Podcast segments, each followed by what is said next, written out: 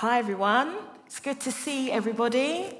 Good to see you all here, and hello to everyone that's watching at home. And we are in an amazing series, and it's called Stand Strong. And so far, Mark has done a wonderful job. He has taken us through, and he has looked at two pieces of the armor. He's looked at the belt of truth and the belt of truth is what holds everything together, all the armor together.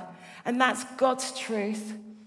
And it's been amazing. And we're living in a time right now where people don't want to hear the truth. But we've got God's truth, and there's so much information out there, and we need to discern what is truth. But you know what? We've got the Word of God. We can always find what is true in the Word of God.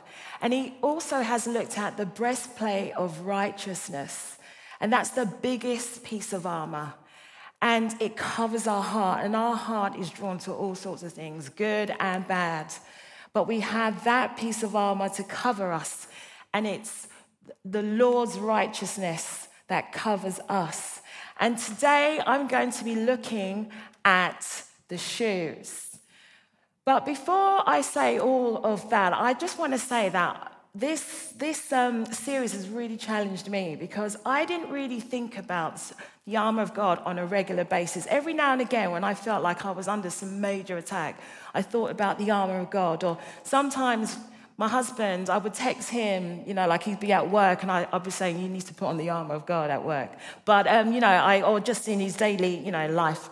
And, um, but after just hearing this wonderful series so far, it has challenged me that we need to put on the armor of God daily. Daily, not in some religious ritual, but we need to think about it because we are in a battle on a daily basis. We battle with temptation, we battle with self destruction, we battle with being an instrument to destroy other people. And I'll be honest with you, something happened to me last week where I, I was an instrument. I don't know if anyone is like me, but even though I speak, I come up here and I preach, but I can use my mouth as a, as a weapon, like a hand grenade, especially to my husband. And I will just throw some things out there and then psh, causes an argument. Is anyone like that, or is it just me? Anyone can put their hand up. Okay, oh, there's a man. Oh, cool. Okay. All right, and I do that. And because of technology, I can do it via text as well. and I do a lot sometimes. And I did that to Al. He was out and I sent him a text and I knew it was wrong because I got really hot. I was reacting rather than responding to a situation. And I texted him and I just, my heart started beating really fast and then I pressed send. And because I've been studying this, I, I actually thought, hang on a minute, Denise, what are you doing? What is the problem here? Why are you doing this? And when I looked at it, we're going through something, and I am afraid. I actually thought, you know what? It's fear. It's fear and it's insecurity. And once I realized that, I thought, you know what? I'm going to delete this. And you know what? Thank God for WhatsApp, and you can delete a message. And so I clicked on it, and I pressed delete and it said delete for everyone. I was like, yes, he hasn't seen it yet. So, anyway, deleted for everyone. And I left it and I dealt with what was the problem inside me. Anyway, he comes home and he's feeling really upset. The reason why he's upset is that he's at his mum's house. Now, his mum passed away last year. And he was at her house and he saw something that she just left. She's a restorer and she made swabs with cotton wool and she, he just found some. And it just caused him to think of her, and he was so upset. And he told me when he saw this and how when he felt bad, and it was at the same time when I sent him that text. And I just thought, look at that. Because I'm dealing with fear, the enemy used me as a fortress to launch an attack at him. But fortunately, everything was um, dealt with. We are in a battle. We need to put on the armor of God on a daily basis. Now, the armor of God is found in the book of Ephesians. And that's written by Paul, probably when he was at, um, in prison. And it's a letter to the church of Ephesus. And the whole book is about relationships. It's about our vertical relationship, relationship with God through Jesus Christ. And it's about relationships with other people. And then at the end, he, t- he encourages us to put on the armor of God. And there's a few things that we learn before we even know what the armor is. There's a few things that we learn about the armor of God. And the first thing is that we are on the winner's side of the battle. We don't even have to fight, we just stand. As the title of this series, Stand Strong, we just have to stand. We're on the winner's side. And when I think of that, I think one of my favorite stories in the Bible about King Jehoshaphat. It's found in Second Chronicles um, 20. And he, he's a king. He had, he had this massive army that was going to come and try and destroy him and his whole kingdom. And so somebody in his camp prophesies, and I'm just going to read it out. It's in, in 2 Chronicles 20, verse 15. You can see the whole text on the screen, but I'm just going to read out a little bit. And um, the person says, Do not be afraid or discouraged because of this vast army, for the battle is not yours, but God's. And then in verse 17, again, I'm going to read out a bit. You will not have to fight this battle. Take up your positions, stand firm, and see the deliverance the Lord will give you. We are in a battle and we are on the winner's side. We just got to stand. I've mentioned before in another preach that I met this messianic rabbi, and when we spoke, and I, before I left him, he said, Denise, remember, we are in a war, so enjoy it.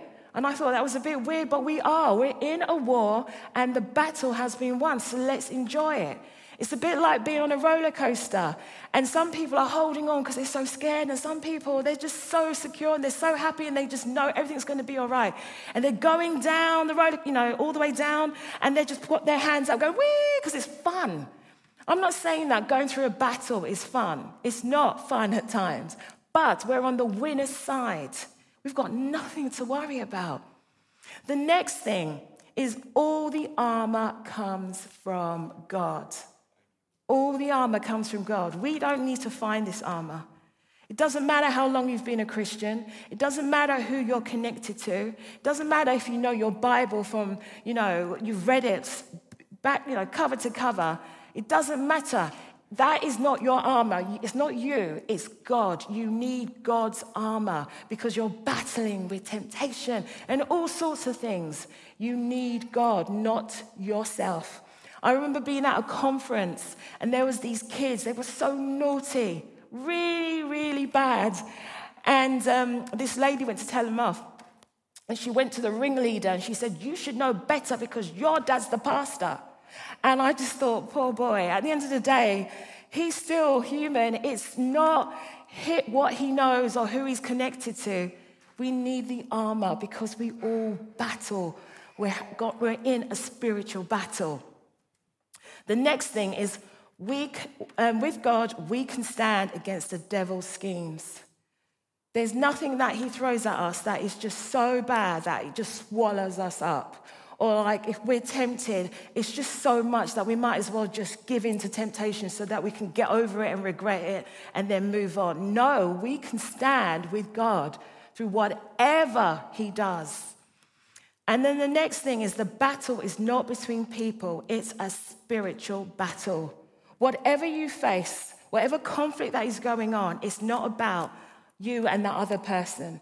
It's a spiritual battle going on. So, what is this battle? Why are we in a battle anyway? Well, God loves us so much. He is absolutely besotted by us. He can't stop thinking about us, can't stop looking at us. He knows so much about us. He wants to have communion with us. He absolutely loves us. And He wants to live in us through Jesus Christ. And do you know how amazing that is? The creator of the universe, the King of Kings, absolutely loves you and is there for you, wants to live inside of you. Do you know how much power that is? Do you really understand that? And you see, the enemy doesn't want you to know that. He doesn't want you to know that you've got some powerful backup with you. He doesn't want to know the authority you have in Christ. And as Mark mentioned a couple of weeks back, that the, the enemy is not God, he's a created being. And so he can't destroy God. But what he does do is try and destroy the image of God in you. You see, he has come, as it says in John 10:10, 10, 10, the thief comes only to steal and kill and destroy. I have come that they may have life and have it to the full. That's Jesus speaking there. You see, he's come, he wants to get to God through you because in him we are powerful. In God, we are powerful. The enemy wants to destroy the image of God in you. And also, he knows, the enemy knows that God loves us so much, that we're so precious to him, that if, he, if the enemy gets to us, we hurt God or he hurts God because God loves us so much. So that's why he attacks us. That's why the enemy attacks us. And so a lot of people feel that when things happen in their life, that's, you know, that's, that's a spiritual attack. Like maybe if their car breaks down, that's a spiritual attack. Or maybe they didn't get the job and that's a spiritual attack. And that isn't. The event itself is not the spiritual attack. It's the lie that comes with it. So if your car breaks down and you start looking at all the people around you, like all your neighbors, and they've got all these lovely cars, and you think, I drive this stupid little car. You know what my worth is in that car? People think that I'm nothing because I drive that car. That's the lie, that's the attack. When you think you need to get something to, to make yourself more worth it. The attack isn't when you didn't get that job. The attack is when you believe that lie that nobody wants to employ you. You're never going to get that job. You're never going to get a really good job that you enjoy. In fact, why even bother pray to God? Because He doesn't care about you. Yeah, He cares about everyone else, but not you. That's the attack. When you start believing the lies that why should we even bother? Why should we even ask God for the desires of our heart? Because He clearly doesn't care. That is the attack, not the event. When you look at Instagram and you see an image, and you feel really strange. The attack is not the image. The attack is not seeing a bunch of people you know have fun and you're thinking, why didn't they invite me? How comes I'm seeing them all have fun? Why am I not there? That's not the attack that they didn't invite you.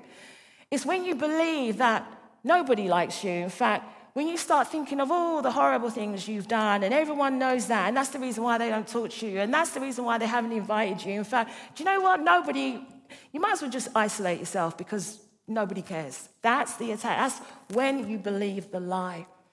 He's trying to destroy the image of God in us, make us think that we're not worth it, we're nothing. And he also knows that we've got God, we've got the, the creator of the universe loving us. He don't want you to know that. He doesn't want to know that God is absolutely beside by you, who just wants to just be in communion with you. And so you doubt your relationship. You doubt whether he's there. You doubt whether he even hears you, if he cares about you. That's if when you, when you, when you believe in the enemy's lies, that's the attack. We need to put on our armor. So, as I said to you, I'm going to be looking at the shoes. And I'll be honest with you, when, when I think of the armor of God, I don't really think about the shoes. In fact, when Mark asked me, Could you preach about the shoes? I was thinking, The shoes, really? Really? Out of all of them? Easter, I've got the whole two weeks with my kids, and I've got to think about, and preach about the shoes. And I thought, oh, that's how I felt. But the shoes are amazing. They are absolutely amazing. Now, when I even read the verse, it didn't even make sense to me. So, the verse, Ephesians 6, verse um, 15, it says, and with your feet fitted with the readiness that comes from the gospel of peace. What does that mean? That's what I thought. So I looked at it in a different version. I looked at it in the Living Bible, and it says, Wear shoes that are able to speed you on as you preach the good news of peace with God. And so when I read that, I immediately thought of my daughter. See, a couple of weeks ago, she wanted to walk into town. We walked into town, it takes about 20 minutes with a five year old takes about 10 for me. And so um, she said, Can I wear my Wellingtons? And I thought, Yeah, wear your Wellingtons. Get some use out of them before you grow out of them. And she's wearing these Wellingtons, and it was the wrong shoe. She was literally sliding like this. So a 20 minute walk became a 45 minute walk. And it made me think, do you know what? She should have worn her trainers so she could actually march, you know, with speed into town. And it got me thinking about shoes that I have. Because I, I, I, do fitness and I've got a, f- a few different types of trainers. I've got a running shoe, I have a cross trainer, and I also do spin. And so then I have shoes where I can click into the bike. Well, I've got spinning shoes. You need a specific shoe that, um, that will help you to spread the gospel of peace. And so Paul is um, the whole armor of God is based on a Roman soldier. And so when you look at the shoes that he's talking about, these shoes have spikes on the soles. We've got an image, it might come up, but we, these shoes have spikes and they're sandals. There you go. And so, with those spikes, they're able to move forward. And those spikes would help them to be rooted into the ground. And if the enemy came to try and push them, it would be really hard to go back. And that is the same with the gospel, is that we're meant to move forward, be progressive. And when the enemy tries to come and attack, we are rooted into the ground. We are rooted into the gospel, and we cannot move back. And so these shoes are amazing they are a weapon, they are a double edged weapon. You see, the gospel changes us, it restores us, it heals us, but it's also a weapon to destroy the enemy's kingdom. They are amazing. The gospel is a double edged weapon. So, what I'm going to do now is just show you three practical ways to have your feet fitted with the readiness that comes from the gospel of peace. Three practical ways. The first is to know the gospel and believe it for yourself. Know the gospel and believe it yourself. And if you do not know the gospel, the gospel is this God loves us. He made us to have communion with Him, He made us to be close to Him. But there's the choice to obey him or disobey him. And so there was disobedience and sin came into this world. We were all born sinners, all born sinners. We were made to plug into God and to be connected to God, but we connect with all sorts of things other than God because of sin. We're born into sin. And the price of sin sin is destructive and it ends up in death. And because God loves us so much, He does not want us to die, that He came down in the form of a human being in, in, as, his, um, as His Son, Jesus Christ. He lived here and then He paid the price and He died on the cross for all sin. As someone said to me uh, this week, if it's God's will, it's His bill. And He paid the price. He paid the price for, for sin and died on the cross, but he rose again. He rose again, and because of that, we have life. All we have to do is, to accept him as our Savior, and then we live with him. That is the gospel. That is the gospel. And the thing is, many of us know that. We may have been aware of it. Maybe somebody in our life has accepted the gospel. They've, and we are just living on their belief. Maybe a, a parent or a spouse, they have accepted Jesus Christ and you have seen the changes in them. And so you just live through their changes, but you've never really accepted Christ as your personal Savior. Maybe you come from a Christian household where you know it's the right thing to believe in God but you haven't actually accepted Christ as your Savior. That was like me. I came from a very religious background. And I remember after, like, maybe going to church for 10 years, I sat down and I realized that God was calling me to say, Denise, are you going to accept me? Are you going to let me into your heart? So maybe there's somebody here, there's somebody in the audience right now, there's somebody watching at home where you're thinking, have I actually accepted the gospel for myself? Maybe you have, but you just have forgotten about it. You've just forgotten. You don't actually think about what Christ has done for you. But we need to know the gospel for ourselves. The second is to share with others how the gospel has changed our life, how, how the gospel's changed your life. And how we do that is just to share that, share our, just give our testimony. Our testimony is, is constantly developing. You know, um, when you accept Jesus Christ as your Savior, things are changing all the time. You're growing, and there's so many more stories or things that experiences that you, you have with Him. Share that. And right now, we're in a position where we're around our neighbors more. We're around people who are local to us. Get around people who don't know about Jesus and share your testimony. Share what God has done for you. I love listening to people who have been on the Alpha course. And you get some stories where people said, I didn't even, I didn't even want choose to, to, to be on the course. I came because somebody else asked me to do it. And then I met Jesus, and now my life has changed. But just be around people who don't know anything about Jesus because it will naturally, hopefully, it should come out. There are some parents, there's a mum that I know who's worried at the moment. She's worried about her son because he's growing up. He's actually he's in, in the same class as my son. And my son, he, he was once this little five year old running about where I could just say, you know, get up, run around, sit down, be quiet. And now there's all these emotions. And I'm like, oh my goodness, what do I do with this? And she feels the same way. And she said to me, that her husband is afraid because he hasn't had a really good relationship with his father. He doesn't know how to father his son in the right way.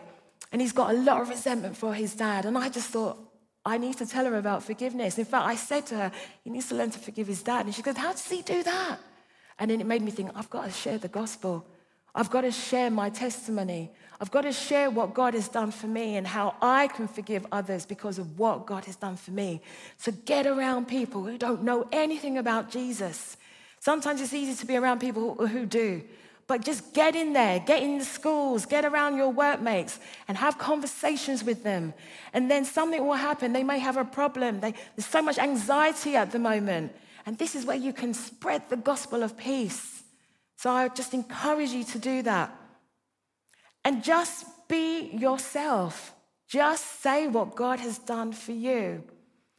When I first started preaching, I remember I needed something to say, and I Googled it because I thought, let me see if I can say it in a really eloquent way. And I struggled to find something.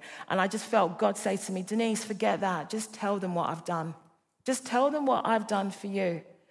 My verse, when I think about preaching, my verse that I use is found in Revelations 12, verse 11. And it's, You will overcome him, the enemy, by the blood of the Lamb and by your testimony. Because of what God has done. You will overcome him, you'll overcome the devil by the blood of the Lamb and by what he has done, what God has done for you. So just share it I was at Rise a couple of weeks ago, and this lady, a wonderful lady, Elizabeth, she's got this amazing um, um, brand, and she was just sharing what God has done for her. She was in a certain position, and then God just changed everything about her. And it was so amazing because she was speaking from the heart. She was speaking from what God has done for her, and it was so powerful. It changed me, it lifted me up, it changed my entire day just by hearing her testimony. Your testimony is powerful. And then the last thing, and can the band come up, please, is to live by the gospel. When you accept it, live it. Follow Christ's teaching. Look at the gospels, and he's telling us how we need to live. He, he says that the greatest commandment is to love God with all your heart, with all your soul, with all your mind, all your strength, not to love the world, but to love Him. And we can love God because He first loved us. Because we accept His love, we can then love Him. It's His love that He gives us where we can love Him back. And then the second commandment, Jesus says, is to love your neighbor as you love yourself. Love the image of God inside you. Respect the image of God in you. Respect it, love it, and care for yourself. And then love other people and love them and care for them and serve them, do good by them, be kind to them, smile at them, talk to them. Do what God is calling you to do to help others. Let's be different to the culture. Let's not just think about ourselves and protect ourselves because that's all we've got. We get all the love from God so we can do good to other people. Let's not listen to the, to the culture of, of, of, of what the enemy, the kingdom, the enemy's kingdom, this culture, where he is just showing you that, you know what, you need to just think about having things to gain value. Think, not even believe that God is for you, not even believe that He listens to you, but you need to just focus on things of this world to get a sense of who you are. But no, God is calling us to love, receive His love, and to love others and love ourselves, respect the image of God in ourselves. So that is how we can wear the shoes fitted with the readiness that comes from the gospel of peace. So I'm just going to pray right now for you. You can just stay where you are. But we're all in different places, and maybe there's been certain things that has touched you here. But I just want to thank, I just want to ask God, or oh, just thank God. Thank you so much that you are the greatest being, and yet you want a relationship with us. You love us. And you don't want us to perish. You want us to be safe and to live with you forever. And I thank you, Lord, that even though we're in a battle, the battle has already been won. And all we have to do is stand. That's all we have to do. And some of us right now are in a battle, and it's so easy to focus on the situation but Lord, help us to just know it's your battle, and all we do is need to take our place and trust in you. Put on your armor. And for anyone here right now listening, if you want to make Jesus your Savior, just say this prayer with me. Dear Lord, Savior, dear Lord Jesus, I know that I am a sinner and I ask you for forgiveness.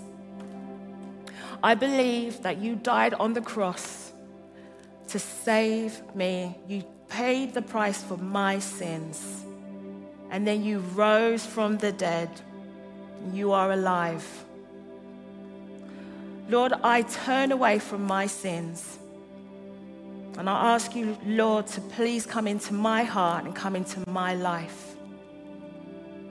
I now want to trust you and I want to follow you and make you my Savior. Thank you, Lord. So, Lord, I just ask you to help us to put on the shoes.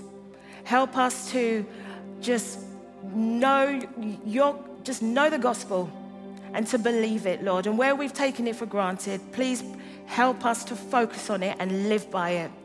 Help us to share our testimony. Help us to not be afraid. Help us to step out where you may be calling us to speak to someone who needs to know the good news. Help us not to be afraid and just share what has happened to us. Please be more real than what we see in the world. Thank you so much in Jesus' name. Amen.